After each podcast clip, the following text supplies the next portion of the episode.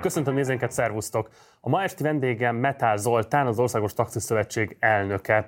Beszélgetni fogok vele arról, hogy mitől ennyire hatékonyak a taxisok, mi az érdekvédelmi potenciáluknak a titka, és egyáltalában hogyan alakulnak azok a tárgyalások, amelyekről sokszor keveset lehet tudni a nyilvánosságban, de közben nyilván igen fontos tanulságokkal szolgálnak, nem csak a taxisok, hanem úgy általában a teljes magyar társadalom számára úgyhogy azonnal be is mutatom őt. Mielőtt azonban ezt megtenném, mindenképpen iratkozatok fel a csatornára, ha még nem tettétek volna meg, illetve ha a lehetőségetekben áll, akkor kérlek, hogy szálljatok be a finanszírozásunkba a leírásban található linkeken keresztül. És fordulok ma este vendégemhez, Metál Zoltánhoz. Szervusz, nagyon szépen köszönöm, hogy elfogadtad a meghívásom. Szia, és köszönöm én is a meghívást. Menjünk vissza egy kicsit az idők kezdetéig, legalábbis a rendszerváltásig. Ugye a taxisblokkádként elhíresült megmozdulás együttes a mai napig tartó hatással bír. Ugye nagyon sokan azzal magyarázzák, hogy a taxisoknak igen jelentős érdekvédelmi erejük van, hogy ott megtanították egy életre a hatalomnak, hogy nem érdemes kikezdeni a taxisokkal, mert jól szervezettek, szívósak, és képesek adott esetben akár a teljes országot megbénítani, legalábbis a forgalmát illetően, hogyha az érdekeikkel ellentétes módon jár el a hatalom. Erről is fogunk majd beszélni, de először azt szeretném, hogy egy kicsit nosztalgiáznánk. Neked milyen személyes emlékeid vannak az taxis blokkáddal kapcsolatban? 1989-ben kezdtem el taxizni, tehát egészen egy másfél éves tapasztalatom volt, mint taxisnak. Abban az időben, mikor 90 októberében a taxis blokkád azon a bizonyos hétvégén létrejött. Hát megmondom őszintén, hogy belecsöppentem ebbe a dologba. Kínos volt maga a helyzet, hiszen másodállásba kezdtem el taxizni. Én akkor fegyveres testületnél szolgáltam, katona voltam, ami nem titok. Viszont volt egy olyan időszak a rendszerváltás után, amikor engedték már a fegyveres testület tagjaiknak, rendőröknek, határőröknek és a honvédség dolgozóinak, hogy vállalhatnak egyéb tevékenységet, hiszen már akkor nem tudták megfizetni a katonákat, rendőröket, határőröket, és mindenki megpróbált valahol boldogulni, és mivel hozzám a, a taxi mondjuk, hogy közel állt, és gyerekkoromban mindig felnéztem azokra az eszközökre, amik ott szóltak a, a, az autóba, az URH, a trillák, a mindenféle fityegők össze-vissza, tehát a gyereknek ez egy óriási élmény volt, és ez bennem valahogy megmaradt. Igazán a nagy lökés az átörés az jelentette, amikor Cserhami György eljátszotta a dökesejűben a taxist. Az egy ami... alapfilm a magyar taxisok számára? Én nem tudom, hogy a magyar taxisok számára mekkora film, számomra óriási élményt jelentett, és nagyon sok ismerősöm tőlem hallott erről a filmről, és megnézték, és azt mondták, hogy döbbened. És ahányszor megnézem ezt a filmet, és azonok a helyszíneket látom az első keletben, ahol végigforgattak, és az akkori Magyarországot bemutatta a rendőrséget, a taxisokat, hogy hova jártak, milyen módon kommunikáltak egymással, ez, ez számomra egy, egy csúcs volt. És amikor lehetőség volt arra, hogy valaki elmenjen valami mellékárásba, akkor nagyon sok elmentek biztonságőnek, tehát egyértelmű, hogy akkor a fegyveres testületek elmennek diszkóba, mit tudom én hova, én engem ez a, ez a, ez a védelmi rész ez sosem izgatott annyira, úgyhogy ö, megszereztem a, a kellő papírokat, jelentkeztem a, a főtaxihoz, akkor két taxitársaság létezett, amikor én igazából elkezdtem, akkor még a Volán taxi volt és a, a, a, a főtaxi, aztán utána kezdtek kibontakozni a, a, a egyéb társaságok, a maszek világ, ugye. Na most, hogy mennyire visszatérve itt a kérdésedre, rögtön válaszolnék is, hogy mennyire volt egyértelmű, hogy, és azóta is, hogy a hatalom mennyire tart és fél, vagy egyáltalán milyen módon tiszteli ezt a csoportot. Hát azért 90-ben, amikor megvolt ez a megmozdulás, akkor utána azért hosszú évtizedeken keresztül, majdnem, hogy, hogy egészen 2013-ig nagyon nagy káosz volt a piacon. Tehát, hogyha ezt a logikát, amit mondtál, figyelembe venném, és ezen mennék ezen a lépcsőn, azt mondanám, hogy igen, na de mégsem. Mert hogy a Demszki féle vezette főváros, a, a, a kormány messze magasan hát ö, formált olyan véleményt, ami ami, aminek nem volt semmi hatása. Tehát hiába próbálták a szakma képviselői jobb irányba befolyásolni a, a kormányzatot, a fővárost, hogy tegye, tegye rendbe a piacot. 92-ben lett kötelező a taxióra. Most a rendszerváltásnál, és akkor itt megint visszatérnék erre az időszakra, a rendszerváltásnál nagyon sok munkahely megszűnt. Embereket elküldtek, elküldtek, stb. és a munkaügyi hivatalok pedig eh, fogadták a, a, az embereket, és nem tudtak nekik semmilyen munkát adni. Mindenkinek azt megkérdezték, hogy van autója? Van. Akkor menjen el taxisnak. se taxióra nem kellett, egy, papír, egy, egy, egy spirálpapíron írta, hogy hány kilométer megy, és akkor azt felszorozta a Varburga, meg, meg mindenféle eszközökkel jártak, tehát szabályozatlan volt a piac, és ebben az időszakban körülbelül 15-20 ezer taxi volt Magyarországon, tehát óriási szám. Akkor nem voltak olyan csatornák, hogy Facebook, Viber, semmilyen internetes kapcsolatok nem voltak, viszont volt egy CB és volt egy URA rendszer, ami ezt a problémát áthidalta. Tehát nagyon jó volt a kommunikáció a taxisok és a szállítók között. Bocs, tehát azt mondod igazából, hogy szemmel a közkeletű vélekedése egyáltalán nem volt meg a jelentős lobby ereje, érdekvédelmi ereje a taxis társadalomnak, hanem kifejezetten az, amit láttunk egységes fellépésként, azt a 2010-es évek hozta el? Így van, így van. 2012-ben létrehoztunk egy kerekasztalt, ott a piac szereplőit leültettük, és megkérdeztük ők, hogy hogy látják a jelentés a jövőt. Miért voltak ebben érdekeltek? Hát következő a helyzet, a taxisok, most is a taxisoké a vállalkozás. Tehát Magyarországon egy, a személyszállítás autóhoz és egyéb szabályokhoz kötött, egyéni vállalkozók a taxisoknak a leg nagyobb részet, a 95%-a. De sokan vannak, akik adott esetben munkavállalók egy nagyobb csoporton ilyen belül. Is van, ilyen is van, de ez kevesebb, ez kevesebb. De akkor is a kocsinak van egy gazdája, az a vállalkozó. Uh-huh. A vállalkozó önmagába nem tud fuvart szervezni, ezért létrehoztak fuvarszervező irodákat. A fuvarszervező irodáknak viszont nem volt, és most sincs saját autója, tehát az alvállalkozókkal, ők a beszállítók kötöttek szerződést. Na most eljött az a pillanat, amikor nagyon sok lett hirtelen a taxis, és akkor azt mondták a fuvarszervező irodák, hogy hát akkor verseny, legyen verseny. A verseny pedig nem úgy történt, hogy az árak magasabbak lettek volna, és a minőségi szolgáltatás megfizette volna az, akinek erre lett volna igénye, az olcsóbbat, meg, meg, meg, meg az olcsóbbat választja, hanem a fuvarszervezők elkezdtek versenyezni a taxisok rovására nem tudtak adót fizetni a taxisok abban az időben, olyan járművekkel szolgáltattak, hogy kiesett a kereke, tologatták a várban a bőröndös turisták ezeket az autókat, tehát valami, valami óriási káosz volt, és az akkor maximált árnak bevezetett hatósági ár, és ez majd fontos, hogy miért lesz ennek a később szerepe, akkor maximálta Demszki a, az árat, az azt jelentette, hogy azt a büdös életben nem érte el, hanem mindenki aláment. Tehát voltak ebben az időszakban 150 forintos hűsítőárak, meg mindenféle akciók, hogyha minket rendel, akkor havonta kisorsolunk egy óriás színes tévét, stb. Tehát ezek a fuvaszerűzők így próbálták magukhoz csalogatni az utasokat, a kezdő taxisok, vagy akik azt gondolták, hogy milyen jó, mert folyamatosan mennek a címek, és ömlik a cím, nem értették, hogy egész nap dolgoznak, és tulajdonképpen nem tudnak autót javítani, nem, tud, nem tudják fenntartani a vállalkozásokat. És itt jött az a pont, amikor még 12-be bementünk a fővárosba, és szerettünk volna valamilyen megoldást keresni, de a Demszkék már akkor nem tárgyaltak velünk. Az akkori vezető politikai frakció az mondta, hogy majd várjuk meg, hogy majd amikor ők, ők, ők jönnek, akkor majd ők rendet csinálnak, és azt mondtuk, hogy nekünk erre nincs idő. Tehát itt valami, valamit ki kell találni. És 2012-ben, amikor a főváros átvette Tarlós István, az 2010-ben volt már. Akkor, bocsánat, akkor 2010-ben volt, tehát azóta ezt, ezt próbáltuk... akkor két évig igazából Tarlósra sem tudtatok zöldágra vergődni. Am, amikor valaki átveszi a, a fővárosba, vagy bárhol, a stafétabotot nem az a legfontosabb szempont és a legfontosabb feladat, hogy a taxisoknak a problémáit megoldja. Ezt most már tudjuk, látjuk, ez, ez, ez, ez, ez, ez, ez mással is. Az világos, csak felteszem, hogy neked nem a városvezetéssel kell empatizálnod, hanem a taxis társadalommal, amelynek az érdekvédője vagy. Ha ez, ez abszolút így van, de a megoldást nem, tehát a, a, a szabályozási hátteret azt mégiscsak a város vezetésének Hát ez nem kérdés, persze. Na most innentől kezdve, ha nem ismerik a problémát, ha nem ö, ö, keresed a, a, a, a kapcsolatot, ha nem tudod megértetni az ő szintjükön a problémákat, és ö, ö, nem tudod magad elfogadtatni, akkor az, az teljesen mindegy, hogy milyen érdekképviseletnek vagy a vezető, és erre látunk precedenst a pedagógusoknál, itt-ott különböző ágazatoknál, egymással vitatkoznak a, a szakszervezetek, egymással vitatkoznak az érdeképviseletek, és nem jönnek rá arra, amire mi rájöttünk akkor, hogyha valami közös nevezőt nem tudunk kitalálni, akkor nincs mit keresni ezen a placon. Az világos, de hogy azt mondod, hogy ez is igazából 20 év kellett, hiszen 91-től kezdődően, vagy 90-től kezdődően egészen a 2011-es városházi tüntetésig bezárólag azért eltelt több mint 20 év.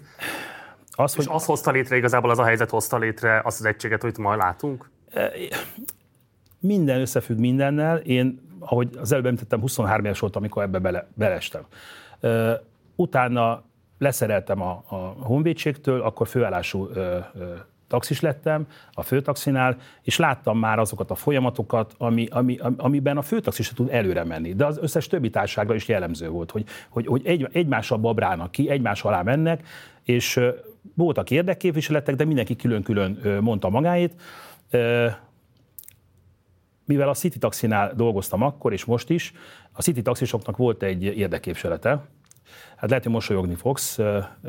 Magyar City Taxisok Országos Szövetségének a rövidítése, amit egy barátunk kitalált, Maci TOSZ. És amikor én ezt a, a, a vezetést átvettem, ezt a, ennek a szervezetnek a vezetését, akkor hát vakartam a fejem, hogy ezzel a névvel lássuk be, hogy lehet, hogy bizonyos bulvárújságoknak a címlapjára bekerülünk, de azon túl, és láttam magam alatt a csíkot, hogy, hogy macitosz, hát gondoltam, akkor itt váltani kéne egy, egy, egy, egy nevet. Megalapozott gondolatnak tűnik. váltani egy nevet, és, és akkor 2009-ben mi úgy döntöttünk, hogy átalakul a szervezet, és nevet váltunk, így lett Országos Taxi Szövetség.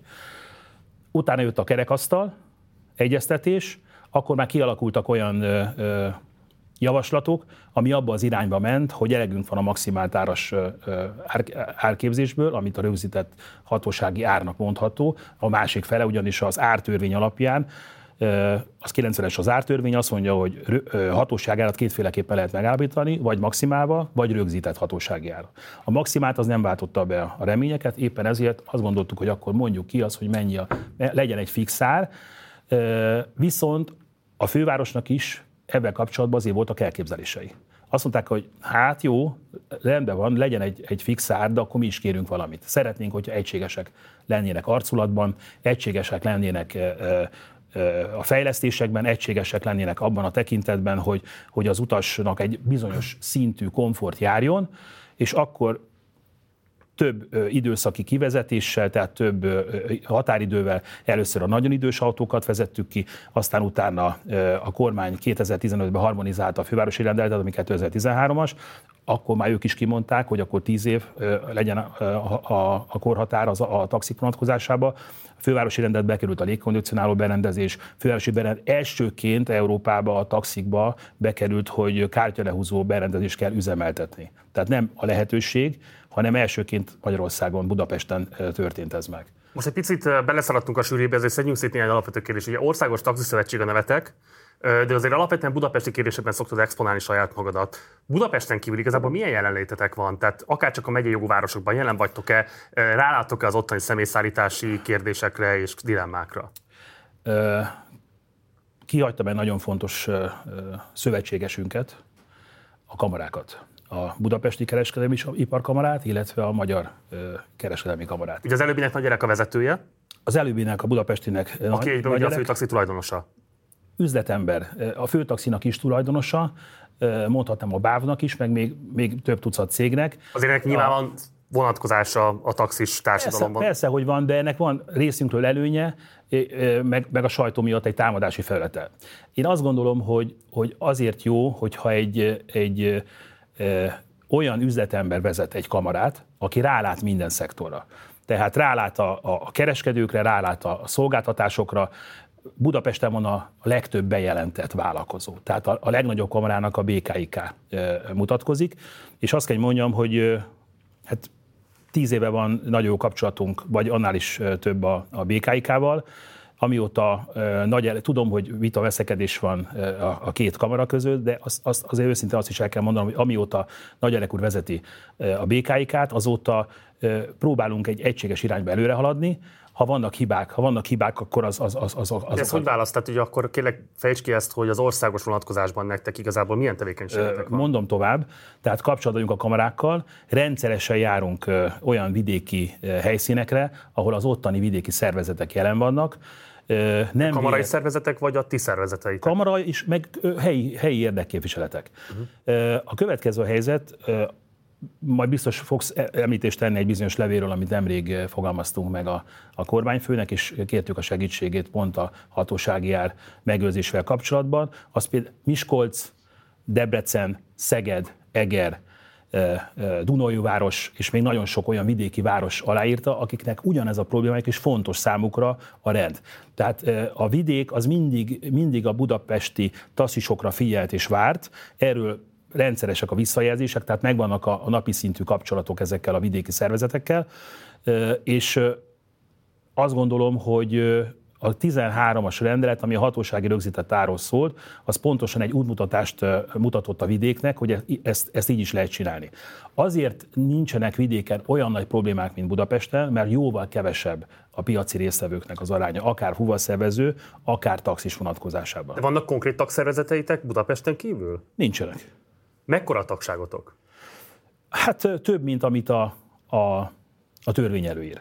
Pártoknál és egyesületeknél 10 fő minimum 10 fő, amit előír, milyennél azért jóval többen vagyunk. De nagyságrendileg nem mondhat számot? Én, én azért nem szeretnék számháborúba belemenni, mert egy érdekképviseletet soha az nem fog meghatározni igazán, hogy mekkora tömeg áll mögötte, hanem az, hogy milyen az érdek érvényesítő képessége. Na ez nagyon fontos. Akkor ezt segítsen megértem. Én azt gondolnám, hogy a tömegbázis, az az érdekérvényesítő erőnek az alapfeltétele, vagy előfeltétele, de te azt mondod, hogy nem áll összefüggésben ez a kettő egymással, akkor mi múlik szerinted az érdekérvényesítő erő a taxisoknak, ha nem az Országos Taxiszövetség tagsága? Az elmúlt tizenvalahány évben nagyon sok szervezet alakult és szűnt meg. Volt, akit nagyon megsirattunk, és volt, akit, akit kevésbé. Voltak olyan szervezetek, akik azt mondják, hogy majd mi jobban csináljuk, majd mi megmutatjuk, és hát nem jutottak el sokszor még az előszobába se. Egy bizonyos minisztériumba, vagy akármilyen hivatal. Tehát mi, mi nem, én nem egyedül képviselem és tárgyalok, ezt a sajtó rám aggatta ezt a, a taxisok képviselője. Én az Országos Taxiszövetség nevében nyilatkozom, de azt hozzá kell tenni, de persze, hogy van összefüggés, minden egyes olyan lépésünk, ami akár média érdeklődésre számot tart, vagy, vagy következménye lesz, vagy rendelet is vagy bármi, azt nem magammal megbeszélem, a tagságommal, tagságunkkal, hanem egyeztetjük a piac résztvevőivel.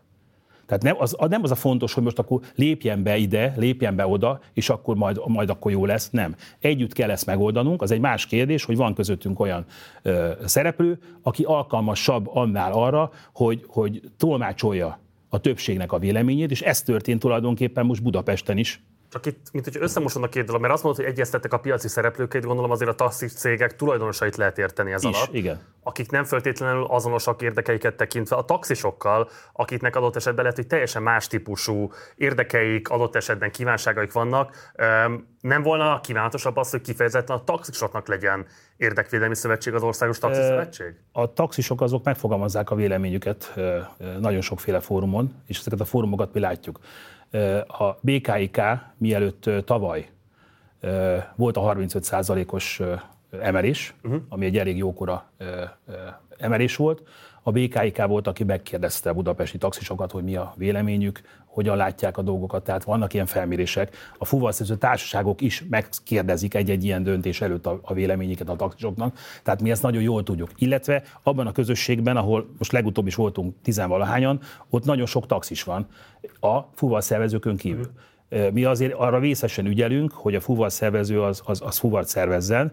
Természetesen, hogy jó esetben képviseli a, a taxisok a véleményét, az, az jó dolog, de azért mi nagyon mi tisztább vagyunk ezzel, mert több érdekképviselet is van rajtunk kívül, akik, akik hasonló módon elmondják. Én abban látom az igazi megoldást, nem csak a, a, a szakmánkra nézve, hanem minden, minden. És ez egy üzenet lehet az összes olyan szakmacsoportnak, ahol, ahol egymással vitáznak. Tehát először egymással kell tudni, meggyőzően érvelni, és egy olyan kompromisszumot hozni, amit már abban a kompromisszummal el lehet menni a rendeletalkotók felé, vagy a tárgyaló partner felé. Oké. Okay. Um, segíts majd megérteni pontosan, mi a te megkülönböztetett szereped, mert hogy a BKIK, BKIK pláne nagyelek igen fontos szereplője a lobby tevékenységeknek, fontos bekötetéseik vannak, igen komoly erőt képviselnek. Igazából mi az, amit ők nem végeznek el, és amire nektek feladatotok, hogy azt elvégezzétek helyettük? Én ezt egy közös feladatnak gondoltam, és érzem a mai napig is, tehát azért mondtam a legelején, hogy ö, ö, nem tiszteletlenségből hagytam ki a kamarákat ebből, hanem később emeltem be a beszélgetésünkbe. Nélkülük nem tudtunk volna semmilyen eredményt elérni. Ez egy közös munka. Akkor azt ki jelenteni, hogy a kamarák fontosabb lobbyerőt képviselnek, mint ti a Taxis Szövetség? Együtt képviselünk nagyon komoly lobbyerőt. Külön-külön én azt gondolom, hogy, hogy voltak olyan kezdeményezések, amikor, amikor tíz évvel ezelőtt külön-külön járta mindenki az útját. Na, erről beszéltem, hogy ennek aztán semmi értelme nem volt. Amióta viszont folyamatosak ezek a szakmai egyeztetések, közlekedési osztálya van, nagyon jól működő közlekedési osztálya van a BKIK-nak, eh, ahol, ahol, ahol, ahol, ahol ezek a, a vélemények megjelennek, és akkor egymással megbeszéljük, hogy mi az, ami ebből át lehet vinni, ami továbbítható, mi az, amire azt fogja mondani akár a minisztérium, hogy ez most biztos, hogy nem. Tehát olyan, olyan falnak nem menjünk neki, ami betonból van. Tehát nézzük meg, keressük meg az ajtót, mire volt jó ez az elmúlt tíz év, és akkor itt visszakapcsolódik megint a kérdéssel, de hogy a hatalom milyen módon. Nincs. Van egy, egy, egy, egy párbeszéd, egy nagyon korrekt párbeszéd. És teljesen mindegy, hogy a minisztériumoknak a vezetői cserélődtek, az elmúlt években.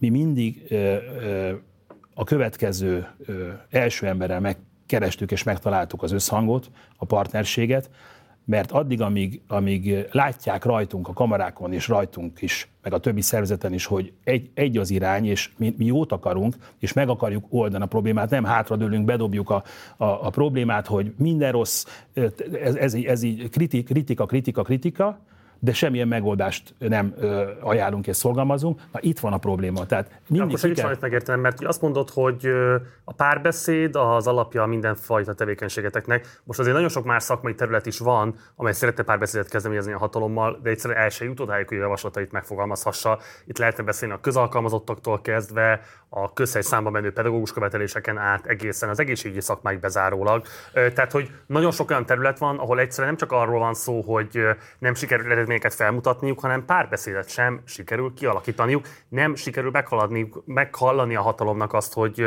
mik a problémák az adott területen. Mi az, ami miatt ti mégis képesek vagytok ezt a hatalomnál kinyomni. Ezt mondtam meg, hogy, hogy nagyon sok pedagógus szervezet van, amikor látom nyilatkozni különböző szervezeteket, nem tudom követni, hogy hány pedagógus szervezet van, vagy amikor oda fölállnak a pódiumra, a különböző tereken, akkor váltják egymást, és, és, és próbálják erősíteni azt, ami, ami tulajdonképpen még sincsen, mert nincs közöttük párbeszéd. Tehát azt nem lehet csinálni, hogy, hogy ők az egyik ezt akarja, a másik azt akarja. Nem, a... Nagyjából egyet akarnak, tehát itt van sztrájkbizottság, és egyesítették a követeléseiket. Tehát azt szerintem nem lehet indok annak, hogy miért nem tárgyal velük a kormány kormányzat, mert nincsen delek, dedikált tárgyalófél, van. Nézd, én annyira folyok ebbe bele, amit a médiából kapok. Nekem az jön le, és rendszeresen hívnak érdekképviseletek vezetői, hentesek, most legutóbb a, az oktat, gépjármű oktatók a kata kapcsán, hogy ők ugyanazt szeretnék, amit mi elértünk hogy, hogy hogyan álljanak ehhez hozzá. És akkor most mondok egy konkrét ö, példát, a gépjármű oktatókat. És azt mondtam neki, gyerekek, hányan vagytok? Ennyien vagyunk. Jó, lépjetek be a BKIK-ba, ott arra van lehetőség, hogy egy külön osztályt létrehozzunk a számotokra, ez meg is történt. Megfogalmazták, megfogalmazták közösen a kamarai vezetőkkel, hogy mit szeretnének kata milyen módon a költségeket, stb. És lám, láss csodát, két hónapon belül a magyar közlönyben megjelent. Ha ők ö, azt mondják, hogy ők mennek a saját útjukon, akkor oda jutnak, ahova többiek, hogy nem jutnak el sehova. Most nem gondolom, hogy minden problémát meg tud oldani a BKIK, de ö, én az elmúlt tizenvalahány éve pont azt tapasztaltam, hogyha nem tudjuk megtalálni a közös hangot, és nem tudjuk azokat az embereket megszólítani, akik számunkra fontosak, és döntő az ő véleményük, akkor ez elvezet fejsze. Neved rossz néven, de nekem kicsit úgy tűnik, hogy leírod ezt a folyamatot, mint hogyha te nagy elek ökle lennél a nyilvánosságban. Ezt megkaptam már a miniszterelnök úr részéről is, hát nem a részéről, hanem hogy a miniszterelnök úr a kapcsolatban, hogy, hogy én, hogy én befeküdtem a, aláfeküdtem a Fidesznek, keresztbe feküdtem, mit tudom én. Egyet, egyet tudomásul kell venni, és ez nagyon komolyan vallom és hiszem. Amit az elmúlt tíz évben a szakma elért és kapott, az ezeknek az embereknek köszönhető. De milyen embereknek? Kik, kik akik, akik, ott, ott, akik ott vannak a, a, a BKIK tisztségviselői között, akik, akik ott vannak a, a, a minisztériumokban, akik ott vannak a kormányban, stb. Tehát, Parag László nektek szövetségesetek, vagy egy megküzdendő ellenfél ezen követelések során? Ö, rendszeresen ö, járok ö, MKIK-s rendezvényekre is, sőt, a, a állandó meghívott ö, ö, tagja vagyok az MKIK közlekedési ö, tagozatának. Tehát teljesen tisztában vagyok az MKIK-nak a működésével, rendszeres partnertalálkozókat, szakmai rendezvényekkel veszek részt, tehát én is látom, hogy van egy, egyfajta ellentét a két elnök úr között. Ezt ki tudod jelenteni akkor? Hát én ezt látom, olvasom, tehát ez nem, ez nem kell... Személyes és meg tudod erősíteni ennek a létezését. Látom, olvasom, látom, olvasom, és, és, és azért, azért olvasok a sorok között. De én, én inkább azt mondom, hogy mind a ketten valahogy jót akarnak, hogy közelítsük meg így a kérdést. Én mindig, mindig pozitívan szerettem volna ö, látni dolgokat. Én is voltam olyan időszak, vagy éltem olyan időszakot, hogy á, semmi nem tetszik, nem jó, rossz, rossz a hangulatom. Na, aztán rájöttem, ahogy múlnak a gyermekévek, hogy ennek semmi értelme. Tehát tűzünk ki egy célt, nézzük meg, hogy mi a jó, és akkor valósítsuk azt meg. És akkor ez egy siker. És hogyha ezt, vidáman tesszük meg, akkor, akkor még az ki is jelenthető, hogy talán egy boldogság része ennek a, ennek a, ennek a sorsnak, vagy ennek az életnek. Tehát én, én látom ezt a mondjuk ki ellentétet, de egy biztos, hogy előre mennek a dolgok, és az elmúlt tíz évben előre mentek. És én azt gondolom, hogy, hogy ott is vannak nagyon jó szakemberek az MKIK-ba, tehát nehogy az legyen, most csak a BKIK-t feszegetem, de hát mivel budapesti taxis vagyok, alapon oda tartozom én is, rendszeresen összejárunk, az MKIK-sokkal most legutóbb voltunk Szegeden, egy konferencián. Úgyhogy én azt gondolom, hogy a párbeszédet mi, mi tényleg folytatjuk, sőt olyan szervezetekkel is, akik, akik hát mondjuk azt, hogy, hogy sok minden megfogalmaznak rólam, a tevékenységemről, a személyemről, de én azt gondolom, hogy, hogy az első ilyen ö, ö, fórumot, amikor elolvastam még évekkel ezelőtt, akkor egy kicsit úgy, úgy felszaladta az inger küszöböm, aztán öntöttem egy pohár rozét a, pohárba, és akkor rájöttem, hogy aki adja az arcát valamihez, akár beszéltünk a te személyedről, vagy a miniszterelnökéről, vagy bármelyik kamarai elnökéről, vagy egy érdekképviseleti vezető, aki egy szakmának adja az arcát, az készüljön fel mindenre, mert az kap apait és anyait is.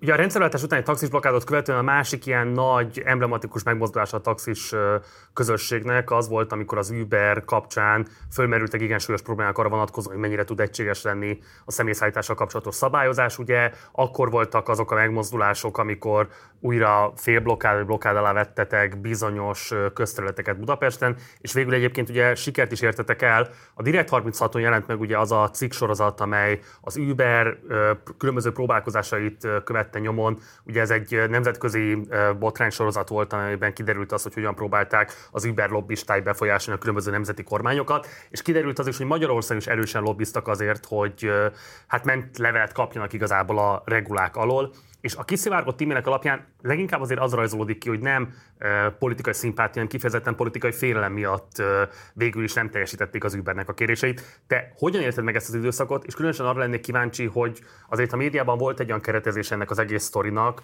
hogy hát itt a taxis társadalom az egy egyszerűen technológiailag elavult, nem kellőképpen felvértezett, a modernitással szembe menő közösség, akik egyszerűen nem értik az új idők új szavát. No, akkor csak távirati stílusba. 2013-ban, amikor a fővárosi rendelet megjelent, akkor rögtön úgy érezte ez a bizonyos amerikai cég, hogy itt az idő, most vagy soha, jelenjünk meg Budapesten. Megjelentek, először mi nem nagyon vettük őket komolyan, de aztán láttuk, hogy látványosan emelkedik a, a fuvarszám, láttuk, hogy valamiért nálunk csökken, és olvastuk napi szinten a sajtónak a véleményét. Először azt hittük, hogy, hogy ezek véletlenek, aztán rájöttünk, hogy nincsenek véletlenek. Ezek a sajtómunkások meg voltak fizetve. Ez az egy elég erős állítás így ebben a formában. Én ebben tisztában vagyok. És De most azt állítod, hogy az összes nem, cikk, nem, ami pozitívan nem, írt az emberről, a mögött anyagi megfontolás nem, is érdekelt? Tudtam azt, mert elmondták nekem a, a kikapcsolt kamerák tüzében az újságírók, akikkel beszélgettem, riporterek, hogy hát ők szoktak rendszeresen kapni ilyen ingyen utakat, és az, ami a Direkt 36-on megjelent, az különben az egy, az egy óriási cikk, és én, aki egy csomó mindenbe beleláttam, és, és tudtam háttérbeszélgetéseket, a minisztériumban folytatott kommunikációt, hogy állandóan egy, ott álltak sorba, és próbálták meggyőzni a miniszter, minisztériumot, a kormány tagjait arról, hogy ez egy, ez egy fantasztikus jó dolog, és ennek itt a jövője, stb. És akkor láttam azt, hogy, hogy milyen erős a médiának az ereje ebben a tekintetben, akkor az következett, hogy összehívtuk ismét a piaci része, részevőket, a piaci szereplőket. És megfogalmaztunk egy levelet a kormánynak, a miniszterelnöknek. És nem követelés volt benne, meg nem ajtó csap, csap, meg, meg asztal, asztal, asztal, asztal csapkodás, hanem egyszerűen leírtuk, nekik, leírtuk neki röviden, hogy látjuk ezeket a folyamatokat, hogy ez, ez milyen módon változhat meg, és, és, és egész Európára és a világra ez, ez milyen hatást gyakorol. És akkor azt mondtuk, hogy oké, okay, rendben van, ha ez így normális és jó, akkor egyfajta tevékenységet csak egyfajta módon lehet szabályozni. Onnantól kezdve mi se szeretnénk sárga autóval járni, onnantól kezdve mi se szeretnénk taxiórát alkalmazni, kapcsolni, onnantól kezdve mi se szeretnénk adót fizetni, aztán majd lesz valahogy és ezt a levelet elküldtük, hát egy szofisztikált formába, 12 piaci szereplő aláírta, Hát ugye, bocs, csak hogy akkor egy kicsit lerövidítsem, ugye pont ez a lényeg ennek a cikknek, hogy azt mondják, azt mutatja be, és Esztek Miklós akkori uh, kormánytag ugye arról írt, hogy egyszerűen tartottak tőle, hogy ha engedélyezik az Uber tovább működését, akkor egész egyszerűen taxis sztrájkban volhat ki. Nem, mi, ne, mi nem sztrájkot fenyegettük a társadalmat és a kormányt. Meg se fordult. Persze volt ebben az időben az utcán uh, uh, hadbelhad, mert voltak olyan csoportok, akik azt mondták, hogy na jó, hát ez a, ez a, ez a kamera, meg ez a, ez a metálgyereket, ez, ez, ez, ez, ez, most már nem jó, mert most már hetek, hetek óta, hónapok óta folyik ez az Uber story, és nincs rend. Ők, ők erre nem kíváncsiak. Persze, láttuk ezeket a folyamatokat, kimentek a Deák térre, hidakra, stb. stb. Volt egy ilyen része is a történetek, attól függetlenül ezt nem mi szerveztük, de tudtunk róla, hát olyan nincs, hogy nem, nem tud egy, egy, egy, egy szakma már a, a, a dolgokról. Viszont azt gondoltuk, hogyha, és én azt vallom, hogy mindig a másik fejével is kell gondolkodni. Tehát ha azokat a problémákat leírjuk, hogy mik, mik vannak, de rendben van, tudomásul vesszük, hogy az Uberre szükség van Magyarországon, de akkor mi is azt szeretnénk csinálni. Hadd térek vissza egy pillanatra ebbe, erre a média kérdésre, mert ez azért megütötte a filmet, és szeretném, hogyha esetleg van tudomásod konkrétumokról, akkor azokat megosztanád a nézőközönséggel, mert szerintem ez így korrekt. Tehát, hogy te például tapasztaltál bármilyen típusú pozitív elfogultságot konkrétan bármely médiatermék részéről az Uber irányába? Hát nézd, ö, többen óva intettek attól, hogy, hogy beszélgessünk, de én azt gondolom, hogy mindenkinek meg kell adni a lehetőséget, hogy, hogy leüljünk egy stúdióba beszélgetni, és ezt tettem 2015-ben is, amikor fölhívott Friderikus Sándor titkárnője, asszisztense, így szebben hangzik. És meghívott egy adásba, ahol az Uber lett, illetve az Uber volt a téma. Mondta, jelezte a, a Friderikus úr, hogy a másik meghívott majd az Uber meg a képviselője lesz. Én akkor mondtam, hogy ez biztos nem fog összejönni, mert ők, ők arctalanok, és nem vállalnak fel semmilyen nyilvános szereplést ami, ami személyhez kötött. Nekik van egy kommunikáció, sor végül. de sor került. Sor került erre a beszélgetés, erre az adásra. Ez bocs, én... 2015 tavasza, 2015 tavasza, a levél után, amikor a, a, a, a kormányfőnek elküldtük ezt a levelet, majd Tuzson úr két nap múlva jelentkezett, és arra kért, hogy találkozzunk. És pont egy szervizben voltam, egy márkaszervizbe, garanciális javításon, és gondoltam, hogy majd egy hét, másfél hét múlva lesz ez a, ez a, ez a találkozó, és mondta, hogy ma kettőkor. És azt szeretné, hogy a, az összes aláíró részt venne ezen az egyeztetésen. Mondtam, hogy rendben van, megszervezem. Mindenkit felhívtam, annyit kértem tőlük, hogy normálisan öltözzenek fel, és küldjék el SMS-be a személyokmányokat, mert a beléptetéshez kell. A többit majd ott elmondom. Mindenki ott volt, minden érintett. Te tudtad, hogy miért hívott össze Tuzson Bence egy Nem. találkozót? Nem. De sejtetted, hogy mi lesz a Hát sejtettem, a hogy a, hogy a, sejtettem, hogy a, a, a levélel kapcsolatos a, a beszélgetés, de azt nem sejtettem, hogy mennyire felgyorsulnak a folyamatok. És akkor még visszatérek majd a Fiderikus úr interjújára, mert ez egy így kapcsolódik a, a dolog egymáshoz. Tulajdonképpen a találkozón Tuzson Bence úr konstatálta személyesen a levélnek a tartalmát, elmondták a szereplők, majd egy 50 perc múlva megköszönt a részvételt, és többieknek mondta, hogy legyenek kedvesek, akkor most ők balra menjenek, én meg vele együtt jobbra. És abszolút te nem voltam arra felkészülve, vagy felkészítve, hogy most egy közös sajtótájékoztatót fogunk tartani ketten a magyar kormány képviselőivel, és amikor kinyílt egy hosszú nagy ö, ö, folyosóról egy, egy óriási ö, ö, helység, akkor én még ott annyi kamerát nem láttam. Nemzetközi sajtótok ezen minden meg volt tárazva. Megerősítette Tuzson Bence úr, hogy a magyar kormány kiáll a kérésünk mellett, fontos számára a vállalkozóknak a biztonsága, azért, mert transzparens, stb. stb. Na, és akkor most visszatérve a stúdióbeszélgetésre, létrejött ez a felvétel, Bocsánat, a sajtótájékoztató előtt, után... után, után egy, egy, egy pár héttel keresett meg a, a Friderikus úrnak az asszisztense, be is Bocsánat, mentem. mi, a külön, mi, a, tehát mi az összefüggés a két esemény között? Mindjárt mondom, mindjárt mondom, mindjárt mondom. Aha, jó. Mindjárt mondom. Ez egy eh, élőadásszerű felvétel, te biztos jobban tudod, ennek mi a szakzsargonban a neve. Mindenkivel szembe egy kamera, az Ubert nem képviselte az Uber, hanem egy közgazdászfán fiatal újságírót kerestek és találtak meg erre a szerepre. Friderikus úr volt, aki vezette ezt a műsort, és elindult az adás. És hát az rögtön látszott, hogy a harmadik percben a közgazdász fán újságíró nincs alapvető dolgokkal képbe. Tehát pestiesen mond- mondva vacsorára megettem. Friderikus úr átvette a közgazdásznak a szerepét, és megpróbálta az ő véleményét erősíteni, mint műsorvezető. És végig ezt éreztem a felvétel alatt, és amikor már eléggé el, hát mondom, élesedett a, ez a beszélgetés, akkor szóba került ez a levél. Hogy miből gondolja Metál úr, hogy majd az lesz, az, az lesz, amit a Tuzson Bence úr mondott. És akkor mondtam neki, ne haragudjon, nincs okom feltételezni, hogyha Tuzson Bence nekem azt mondja, hogy, akkor nekem vizsgálnom kéne, hogy mi van a háttérben. Én, én, abban a partnerben, aki velünk tárgyalt, megbíztam. És megbízom a mai napig is mindenkiben. A magyar kormány megalkotta 2015-ben ezt a ö, kormányrendeletet, amiben kimondta, hogy a fuval szervezőknek milyen jogosítványokkal kell rendelkezni, milyen, mennyire kell transzparenseknek lenni, és amikor elolvasta az Uber ezt a rendeletet, akkor utána emlékezünk vissza, volt olyan média szereplő,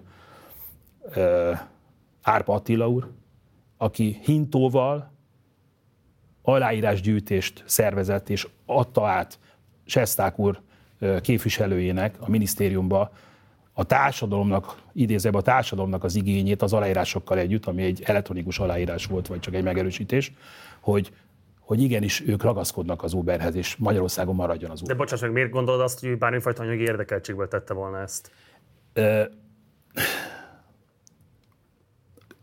Mondom tovább, aztán majd válaszolok valamilyen diplomatikus módon, mert látom, ebből nem, nem jövök már ki jól. E, Visszatérve a beszélgetésre, végig, végig éreztem, hogy, hogy meg akar győzni engem Fiderikus Sándor, hogy szüksége van Magyarországnak arra, a budapestieknek arra, hogy olcsó taxival utazzanak, jó, a, a digitalizáció, hát ezt nem lehet elvitatni, stb. stb. stb. És akkor mondtam neki, hogy amikor már kellőképpen a, a hangulat magas volt, akkor mondtam neki, nézze, mondom, nem hiszem, hogy ennek a kereskedelmi televíziónak és önnek azt kellene sugalnia a nézőknek, a nézőkben, hogy számla nélkül adócsalásra buzdítva az embereket szolgáltatást vegyenek igénybe, mert erről szólt az Uber. Ez a cikk különben meg is, erő, meg is erősítette. Majd egy óvatos mondattal tovább lépett, majd a következő megint elkezdte mondani ezt, hogy, hogy mert, mert drága, mert miért olcsó, stb. stb. stb. És nem emlékszem egyébként erre a vitára, ne haragudj. Hát azért nem emlékszel, mert amikor aznak a beszélgetésnek vége lett, akkor láttam, hogy ö, ö, nem igazán van jó hangulatban az a ö, ö, szerkesztő, akit én a mai napig különben felnézek rá, az események ellenére is, nagyra tartom az ő tevékenységét és a médiában betöltött szerepét. Mondta, hogy hát Metár úr nagyon-nagyon rosszul állt a kérdéshez, mert én segítetni akartam önnek, és, és ő meg végig, végig, végig, végig ellenséges volt, és mondom, ne, ugyan nem éreztem ezt a segítséget, de szerintem jó kis beszélgetés volt. Elbúcsúztunk egymástól, majd tíz nap múlva az asszisztense fölhívott déli órákba, hogy ma este lesz adásba ez a műsor. És akkor megköszöntem, és hát mivel tudtam, hogy akkor én mit éltem át, de hát nem láttam saját magamat, hogy, hogy a gyöngyöző homlok, vagy a, vagy a, vagy a púzus, vagy a, vagy a retina milyen módon fog ö, látszani rajtam a tévébe. Ezért barátaimnak, ismerőseimnek az SMS-t elküldtem, hogy gyerekek, ma este nézzétek az ATV-n ezt az adást, mert ez, ez, ez óriási lesz. És mire az utolsó SMS-t elküldtem volna, ismét felhívott az asszisztens, és azt mondta, hogy ne haragudjon betárul, de technikai okok miatt nem kerül adásba ez a műsor. És azóta sem. És akkor gondolkodtam el, hogy, hogy mi lehetett az oka annak. Mi lehetett az oka annak, hogy, hogy, hogy, hogy nem, nem, ennek a műsornak volt egy költsége. Hát, Jó, az azért Zoltán, bocs, tehát ennek rengeteg oka lehet. A technikai okok lehet az is, hogy érted, törlődött a kazetta, nem jól mentődött el, hangproblémák voltak, nem volt megfelelő a képkivágás, adott esetben a műsorszerkesztési elvekhez nem úgy igazodott a dolog. Abból, hogy egy tévé hoz egy ilyen döntést, ez szerkesztő szabadsága minden médiumban. Nincs ezzel semmi gond. Miért föltételezed azt, hogy ők ezt anyagi érdekeltség miatt tették volna? Mert ha jól értem, erre irányul igazából az egész föltetés. Én, én, én, én, én, én, nem azt mondom, hogy a, a, a Friderikus Sándor ezért bármit is kapott volna bárkitől, viszont lássuk be, hogy nehéz azt pestiesen szóval elhinni, vagy azzal azonosulni, hogy valaki egy hintót bérel, de az egy másik történet most. Na de ez, ugyan, ez, ez ugy, ugyanaz, ez, ez, ez, ez, ez, a, ez, ők média szereplők. Tehát amikor média szereplők elkezdik súlykolni jazzy rádióba, behívnak vendégként, fölhívják az Ubernek, a Magyarországi régiónak a képviselőt, ő elmondja azt a reklámszöveget, azt, a, azt ami, ami, ami már fejből tudott, és én is tudok fejből, és amikor azt mondja a műsorvezető neki, hogy hát akkor itt van a stúdióban élőben metázni, és akkor legyen kedves ezt vele megbeszélni, és akkor pám, pám, pám, pám, pám, kinyomott. Szóval e, ez volt jellemző az egész Uber kommunikációra. Jó, de, de, de, de, de, de mielőtt... Azt, hogy az Ubert alapvetően azért szerették az emberek, mert olcsóbb volt, mint a taxis szolgáltatás. Az, hogy emberek adott esetben kiálltak mellett és próbálták valamilyen módon képviselni azt, hogy jó lenne, hogy megmaradna az Uber, azért ebből szerintem meredek azt a következtetést levonni, hogy ez az Ubernek a finanszírozásával történt volna meg. Nézd, hogyha most azt akarod tőlem megtudni, hogy konkrétan ki és milyen kenőpénzt vagy mit kapott, akkor erre nem fogsz választ kapni tőlem, mert nem fogok tudni konkrétan, és nem is akarok senkit megnevezni. Nagyon sok média szereplővel nekem van jó kapcsolatom, remélem ezután veled is lesz, és meg fogjuk tudni beszélni azokat a dolgokat, amit nem biztos, hogy kamera, kamera előtt meg tudunk beszélni, de kamerán túl igen. Tehát nekem ezek az emberek elmondták, Tehát hogy bocsánat, igen. bizonyítékod nincs, de a meggyőződésed az, hogy az Uber kiterjedt lobby tevékenységet folytatott, és vásárolt adott esetben média személyiségeket azért, hogy neki tetsző üzenetekkel bombázzák a nyilvánosságot? Tudod, mi a nagy szerencsém, hogy pont te, te mondtad a, a Direkt 36-ot, te idézted be, mert abban olyan szisztematikusan le volt írva, hogy melyik ország elnöke, köztársaság elnöke, minisztere, az egész Európai Unió, stb. Most nem akarok napi politikába bemenni, de miért, miért, miért gondolod, hogy különbség lett volna akkor, mint most a lobbisták között. Tehát ez minden szakmában így volt, csak ők nagyon durván tették. Egy biztos, hogy azokban az országokban, európai országokban, ahol megtaláltak egy pici rést, és bejutottak, és elhitették a, a kormányzattal, meg a szakmával, hogy mi majd 90-10 százalékba leszünk a piacon, mi majd akkor azt korlátozzuk, hogy hány Uber legyen a taxissal szemben, stb az ott minden országban és minden városban megdőlt. Tehát nem véletlenül volt ennyi probléma, arról nem beszélve, hogy mert nekem már nagykorúak a gyermekeim, de azért nagyon sok olyan cikket olvashattunk, és sokáig, és többet, hogy beült az Uber sofőr mellé, megerőszakolta az utast, stb. Voltak ilyenek? Voltak ilyenek? ilyenek? Voltak a magyar voltak. taxisokkal is, valószínűleg lesznek hát, is még ilyen történetek. Ez magában nem reprezentatív egy teljes közösségre vonatkozóan. Engem ami érdekel, hogy az Uber tevékenységét föltárták tényfeltáró újságírók, ezekről lehet tudni, milyen lobby tevékenységet végeztek, akár Magyarországon, akár Európa más országban, vagy az Egyesült Államokban, és így tovább. Amiről viszont nincsenek tényfeltáró cikkek, hogy a BKIK vagy ti magatok hogyan lobbiztok a budapesti taxisok érdekében, akár a kormányzattal, hogy át tudnak nyúlni a főváros feje fölött, és így nyúlnak bele a szabályozásba. Tehát, hogy amit szerettem volna kérdezni tőled az az, hogy a te megítélésed szerint, ha ennyire élesen kritikus vagy az Uberrel szemben, elfogadom. Szerinted kielégítő az a transzparencia, amivel te magad, vagy akár a BKIK beszámol arról, hogy hogyan tárgyal a kormányzattal a taxisok érdekében? Figyelj, konkrét kérdésre konkrét választ fogok tudni neked adni. Több lépcsős a szabályozás. Tehát nem csak a magyar kormány biztosít egy szabályrendszert, egy rendeletet a személyszállításra, a díj elnébe történő személygépkocsi személyszállításra vonatkozóan, hanem van egy uniós irányelv is, illetve van egy személyszállítási törvény, ami ugye kétharmados, és van egy önkormányzati szabályozás. Na most mindenkivel kell lobbizni, mindenkivel kell lobbizni, mert a helyi önkormányzatok, azok meghatározhatnak bizonyos dolgokat, mint például rögzített hatósági árat, vagy akár el is törölhetik. Ha úgy gondolják, hogy a piac teljesen normálisan működik, és ott a helyi szolgáltatók vita veszekedés nélkül kialakítják a kereslet és a kínát, az is jól tud működni. De Budapest teljesen más, ez a kétharmada a taxisoknak az országban Budapesten van. Tehát része voltunk annak a szabályozásnak, amit láttunk, hogy nem működik, azért ö, megváltoztatni egy rendeletet, mert az előző politikai ö, ö, csoport hozta, én azt gondolom, hogy ez egy, ez egy nagyon helytelen dolog. Tök mindegy, hogy, hogy melyik oldalról nézzük akár az ellenzék oldaláról, akár a kormány részéről. Én azt gondolom, hogy itt a szakmáról kell, hogy szóljon a történet, és nem, nem a politika hadszintele kéne, hogy legyen, akár a fővárosban, vagy akár más, másmely városban, a tarifa. Ez, ez egy, ez egy, ez egy szimplán közgazdaság. Csak úgy tűnik, hogy ti nem tudtok megállapodni a városházával, és akkor igazából a kormányzat tesz nektek segítséget nyújt segítséget, és átnyúl a városháza feje fölött. Azért látod azt, hogy kívülről mégiscsak ez az optikájának, amit most látunk lezajlani a taxis társadalomban. Nem kell, hogy napi kérdésekkel tisztában legyen a média és a közvélemény, mert mi sajnos mi, mi is úgy követjük, hogy, hogy futunk az események után. Decemberben volt egy ajánlatunk az önkormányzat részéről, az arról szólt, hogy most egy 10%-ot, és az azért fogalmaztuk meg, mert úgy álltunk fel májusba, hogy amikor az ársapkát kivezetik a kormány, akkor rögtön leülünk a fővárossal egyeztetni. Ez különben meg is történt, mert ő, a főváros kezdeményezett egy egyeztetést, ez létrejött december elején. Mi akkor azt mondtuk, hogy mi most egy kis lépéssel megelégszünk, viszont nézzük meg, hogy áprilisban mi fog történni, mert nem látunk mi se előre. Hát nem tudjuk, hogy hogy emelkednek az energiaárak, nem tudjuk, hogy mi van a gépkocsi beszerzésekkel, nem tudjuk egyáltalán, hogy alakul az infláció. Nem, nem tudunk is előre gondolkodni. Most egy 10%-ot kértünk. De erre azt a választ kaptuk az önkormányzattól, hogy na jó, ezt, ezt halasszuk most el, mert jön a karácsony, meg a szilveszter, meg, meg, egy, meg egyáltalán, és nem, nem jött létre ez az egyesség. Majd valami történt a Városházán, amit mi se tudunk, hogy mi. Hirtelen kaptunk egy más tárgyalópartnert.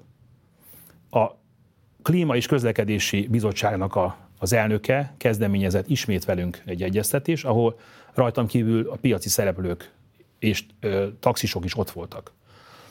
Ott már sok minden terítékre került, sok minden új téma, egy nyitottság egy, egy, egy másmilyen tarifaképzéssel kapcsolatban, viszont volt egy olyan ajánlatunk, hogyha egy ilyen 15-18 százalékos, ez, ez távolságtól függ, azért nem mondom pontosan, hogy most 15 vagy 18, mert hogyha rövidebb távolságra utazott van az utas, akkor ez akár 17-18 százalékot jelentett volna neki, ha viszont hosszabb távon, akkor mérhető 10 alatt. És ezt a többség támogatta.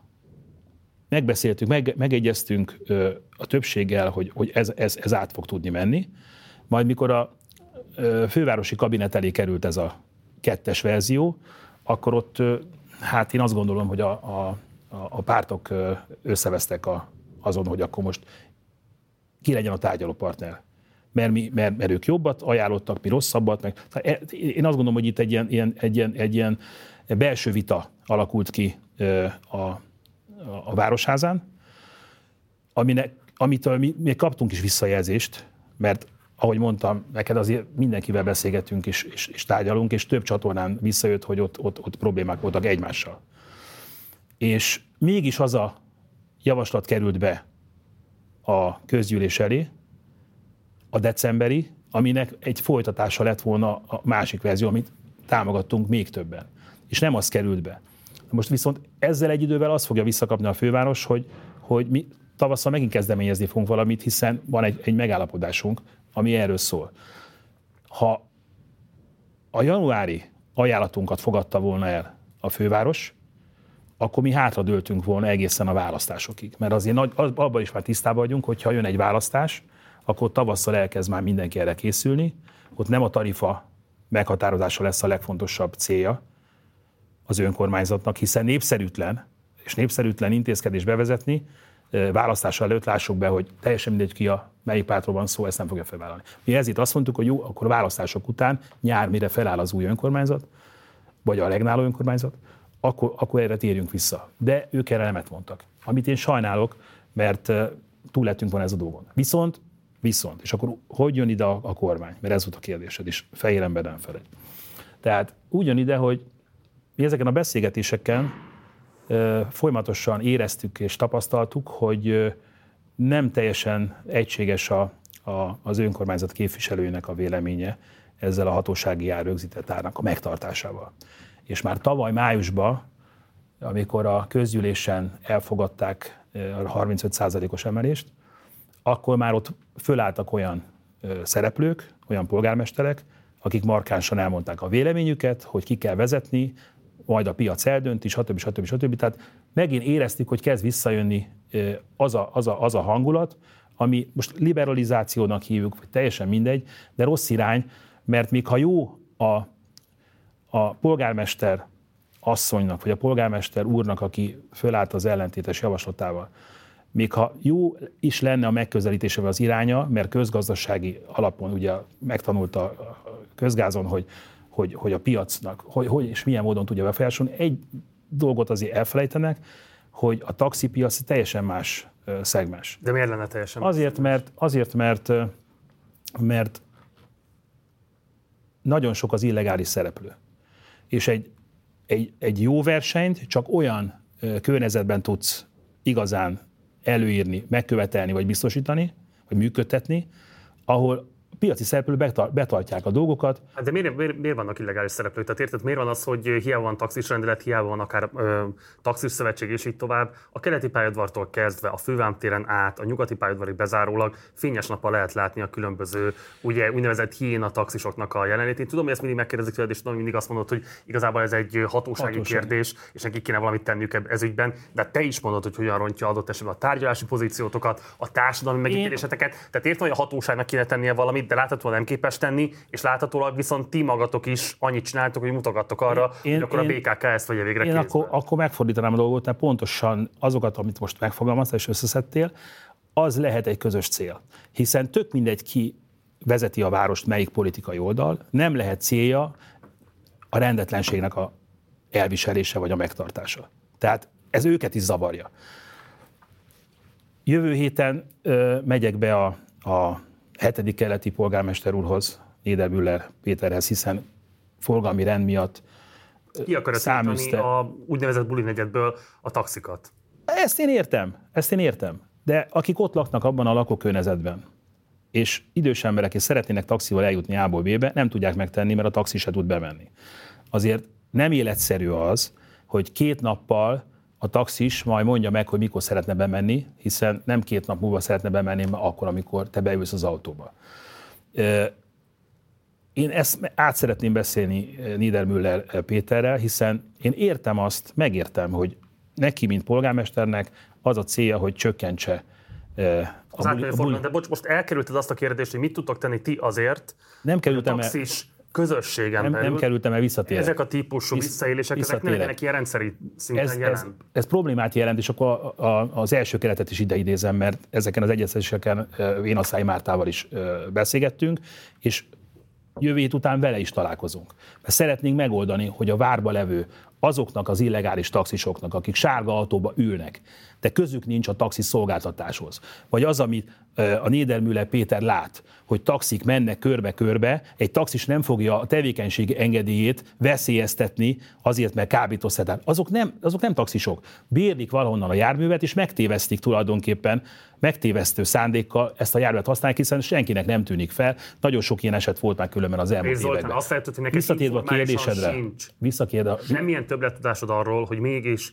kik szervezik ezeket a taxisokat, kik állhatnak ennek az egész láncolatnak a végén. Nem is az Kinek én- az érdekeit szolgálják. De hála Istennek, köszönöm, hogy ezt megkérdezted, hála Istennek hatósági feladatokat és nyomozati eh, jogköröket senkitől nem kellett átvennem, és nem is szeretnénk, egyetlen egy szervezet sem, még a kamara sem. Magyarországon vannak nyomozó hatóságok, van, én azt gondolom, egy nagyon hatékonyan működő, jó szervezett rendőrség, minden be van kamerázva, ha valaki szeretne rendet csinálni, akkor erre lehetősége van, és visszatérve most a kérdésedre, hogy én abban látom az eredményességet, a jövőképet, hogyha ezeknek az ellenzéki polgármestereknek, meg a taxis szervezeteknek, meg a kamaráknak, akik ezt ugyanúgy látják, tapasztalják, meg ez nekünk ugyanolyan probléma, hogy elüldözi az engedély- engedélyen rendelkező taxist a várból az az ember, aki ott a turistákra vadászik, mert ne rontsa az ő pozícióját. Hát az, az, az, azt gondolod, hogy nekünk ez nem probléma, dehogy nem. De nem nekünk kell megoldani, hanem a hatóságnak. Jó. Erre különben abban van nekünk szerepünk, és ezt már meg is tettük, hogy kezdeményeztük a, a kormánynál, hogy újra állítsuk fel azt a megerősített ellenőrző szervet, ami egy főosztályá zsugorodott az elmúlt években, akik hatékonyan ezt meg tudják oldani, hiszen nekik a közös ellenőrzésekkel, rendőrséggel, napval, mindennel van kapcsolatuk, és ők, a hatóság az, aki a, akik a tevékenység engedélyt akár három évre is elvehetik a taxistól. Úgy, hogy elveszik még a személytaxvezető igazolványát is adott esetben, tehát még alkalmazottként vagy bérlőként sem tud megjelenni se a taxis. Én azt gondolom, hogy volt erre precedens, különböző ö, ö, Jó, ebben most Emberhiányok akkor részletesebben Zoltán, mert lassan véget ér a beszélgetésünk, és egy záró kérdésre mindenképpen szeretném, ha kitérnénk még, mert ez fontos. Ugye um, legendás az, hogy indítottam ezt a beszélgetést is, hogy a budapesti taxisok milyen típusú érdekvédelmi potenciál rendelkeznek. Itt azért alapvetően az a kérdés fogalmazódik meg, hogy jó indulatú olvasat szerint van egy nagyon jól szervezett közösség, amely ráadásul kislétszámú, hatékony, ö, egyenli tagjait tekintve is alapvetően karakán kiállású személyekből áll, és éppen ezért a kataszabályozástól kezdődően a benzinásapkán keresztül a fővárosi rendeletalkotásig bezárólag, és még a jóig tudja, mi mindent sorolhatnék ide, képes kibrunsztolni az érdekének megfelelő eljárásrendet a hatalom részéről. A kevésbé jó indulatú meg, ö, olvasat szerint meg alapvetően arról van szó, hogy van egy politikailag igen erőteljesen bekötött társaság, amely alapvetően alkalmas arra, hogy pont azért, mert jól szervezett kisebbségnek számít, képes legyen a politikát sarokba szorítani akkor is, amikor nyilvánvalóan más társadalmi csoportok lehet, hogy sokkal számosabbak, de nem annyira jól szervezettek, és nem képesek az érdekeiket ilyen pregnánsan fölvetni. Tehát alapvetően az érdekelne engem, hogy szerinted a ti sikereitek lobbiban, érdekvédelemben kimondható-e, hogy a politikai bekötöttségnek köszönhető, vagy mered állítani, hogy nem, kizárólag annak, hogy belső, jól szervezett szakmai élet zajlik, amelyben folyamatos az érdekegyeztetés a különböző Tudom, tudom hogy sokkal között. népszerű lenne, hogyha, hogyha megerősíteném, am- amire gondolsz, de nem. Megtapasztaltam, megtapasztaltuk, hogy mi volt tizen évvel ezelőtt. Mi is megtanultuk az elmúlt tizen évben, hogy hogyan lehet ezt jól kezelni, és kik azok, akiket meg kell keresni. Tehát nem, Ez a nem úgy ébredt, nem úgy, szól, bocsáss hogy, meg. Én ezt nem gondolom egyébként, bocsáss meg illegitimnek, de hát most igazából azt írod körbe, hogy tudatosak vagytok azzal, hogy a hatalom milyen szintjével kell tárgyalnotok, hogy eljusson abban- a legfontosabb mi- mi döntéshozókhoz. abba, igény. vagyunk, abba vagyunk tudatosak, hogy megértessük a mindenkori rendeletalkotókkal az, hogy mi a probléma, és milyen alternatíva javaslatot kínálunk. Én azt látom az összes ilyen egyéb ö, ö, iparágba, ö, más szakmai csoportba, hogy mindenki mond valamit, és egyenként meghallgatom, tök jó, de nincs közös érdek. Mondta, de mondtam, hogy vannak bizonyos csoportok, amelyek igenis egyeztetik az értekeiket, és egységesen is lépnek föl, el sem jutnak oda, akkor, akkor nem, nem akarom a szerepedet átvenni, de akkor, akkor azért ez sem jelenthető ki általánosságban. Neked ez a véleményed, hogy vannak olyanok, én meg azt látom, többen vannak azok a szervezetek, akik nem egyeztetnek. És van két markáns vélemény, nem fogunk ebbe tudni most megegyezni, de nem is, ez a, ez a, ez a, nem is ezért vagyunk itt. Figyelj, de én abban látom a megoldást, hogy hosszú évek alatt, és teljesen mindegy, hogy megmondom, akkor, akkor most mondom máshogy. Amikor a fővárosba meszcsere történt, akkor hát őszintén mondom, hogy egy kicsit úgy tartottam, és féltem attól, hogy most majd mi lesz.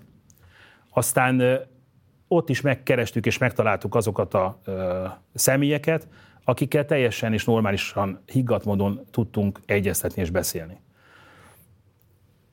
Én ebbe látom a megoldást, a párbeszédbe, nem, a, nem, a, nem abba, hogy kiállunk és elkezdünk saradobálni a másikra. akkor azt kérem, hogy zárásként azt mondd el, hogy Szerintem vannak más szakmai csoportok is, amelyek a párbeszédben érdekeltek. Mi a ti titkotok? Hogyan kell akkor a párbeszédet kezdeményezni a hatalommal, amikor a hatalom szisztematikusan elzárkózik attól, hogy párbeszédbe bonyolódjon? Lehet, hogy te azt mondod, hogy egységesen kell föllépni, stb. stb. De hogyha ez megvan, mi más kell tennie annak, aki érdekvédelmi munkát akar végezni, hogy a hatalom végre érdemi párbeszédbe kezdjen vele, legalább úgy, mint veletek a taxistás. Én azt, azt gondolom, hogy mindig a szakmáról és a szakmai részről kell, hogy szóljon. Tehát ö, ö, engem teljesen mindegy, hogy hova hívtak, én mindig elfogadtam a meghívást, nem véletlenül vagyok most itt. Hívtak a bal liberális sajtóba, hívtak a jobba, de én mindenhol elmegyek, de soha nem politizálok, hanem a szakmai érveket próbálom ütköztetni az esetleges politikai nézetekkel, de politikája nem akarok belemenni, nekem nem ez a feladatom. Annak idején, mikor 2012-ben ennek nekiálltunk, tudod ki volt az első parlamenti párt, akik megkerestek bennünket, hogy szeretnének, kíváncsiak a véleményünkre, és akkor még sehol nem volt az, hogy a fővárossal, hogy és milyen módon tárgyalunk. Úgy hívták a pártelnöket, hogy Vona Gábor. És akkor indult tulajdonképpen ez a, ez a média szereplés ezzel a, ezzel a beszélgetéssel, mert ugyan a Vona úr tényleg, mint a Jobbiknak az elnöke kíváncsi volt a véleményünkre, de azt elfelejtettem mondani, hogy öt perc múlva nyílik az ajtó, és a teljes sajtó ott áll. Na most képzeld el azt az időszakot 2012-ben, amikor, amikor mindenkinek van valami érdeke, ott van egy csomó fuvalszervező, akik viszik ennek a pártnak a tagjait is mind utas, viszik a másiknak is, és ugye tudjuk, hogy egy szélsőséges jobboldali pártról beszélünk 2012-ben, akik elég nagy számmal jelentek meg a parlamentbe, mandátummal, hogy hirtelen kinyílt az ajtó, és azon vettem magam észre, hogy ott állok Szilágyi György mellett egyedül. Mert mindenki kifarolt mögülem. Uh-huh. És akkor kellett egy olyan kommunikációt mondanom, hogy ne ijesszem el a Fideszt, meg az összes többi pártot, hogy én lepaktáltam, mert mondhatták, hogy lepaktáltam a jobbika, mert ott voltunk benne. Nem. Mi a szakmai beszélgetés, szakmai vitát folytatunk. Nem is vita volt, hanem inkább egy, egy egyeztetés, mert kíváncsi voltam volna ezek. És ugyanez volt a kommunikációnak, hogy elsőként a jobbik keresett és talált meg minket, és mi természetesen készen állunk minden politikai párttal leülni és beszélni. Jó, hát akkor lehet, hogy akkor ez a titok. Reméljük azok, akik adott esetben szeretnének érdemi párbeszédbe bonyolódni a hatalommal, tanultak valamit abból, amit te itt elmondtál nekünk az elmúlt közel egy órában. Köszönöm szépen, hogy vállaltad ezt az interjút, Zoltán. Várunk majd máskor is a stúdióba. Szervusz, minden jót neked. Köszönöm a meghívást. Nektek pedig köszönöm szépen a figyelmeteket, ez volt a beszélgetésem Metál Zoltánnal. Ha még nem iratkozhatok volna fel a csatornára, mindenképpen tegyétek meg. Ha bármilyen kommentetek vagy észrevételetek van az elhangzatokkal kapcsolatban, akkor pedig várunk a komment szekcióban. Ha megtehetitek, kérlek, hogy szálljatok be a finanszírozásunkba a leírásban található linken keresztül. Munkatársaim nevében köszönöm szépen megtisztelő figyelmeteket. Én Gulyás Márton voltam, hamarosan találkozunk. Addig is ciao.